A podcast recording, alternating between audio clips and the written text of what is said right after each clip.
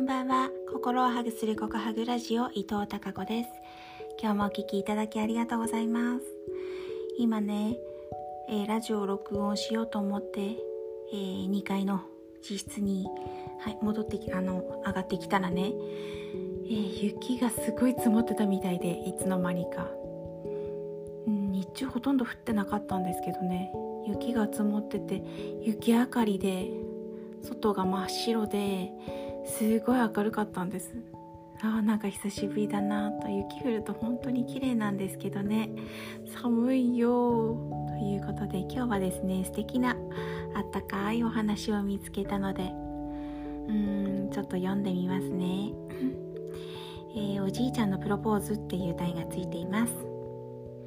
うん、僕のおじいちゃんは某有名大学出身でとても頭が賢く運動神経も抜群で小さい頃はよく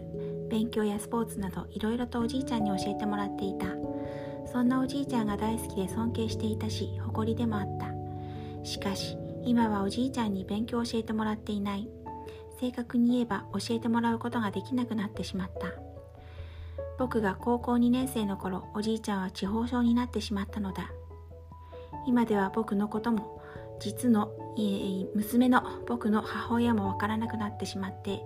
いつも僕たちに「はじめまして」と挨拶してくる。唯一奥さんである僕のおばあちゃんのことは分かっているみたいだったけどここ最近になっておばあちゃんのことも分からなくなってしまった。しかしおばあちゃんは毎日笑顔で懸命におおじいちゃんのお世話をしていた。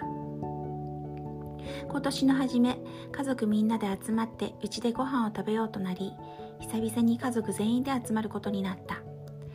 家族の誰一人わからなくなってしまってとても緊張しているおじいちゃんにおばあちゃんが笑顔で家族のみんなを紹介していった。するといきなりおじいちゃんは真剣な顔をしておばあちゃんに向かっておばあちゃんに向かって話し出した。あなたは本当に素晴らしいお方だ。いつも素敵な笑顔で僕に笑いかけてくれる。あなたが笑ってくれたら僕はとても幸せな気持ちになれます。もし独り身ならば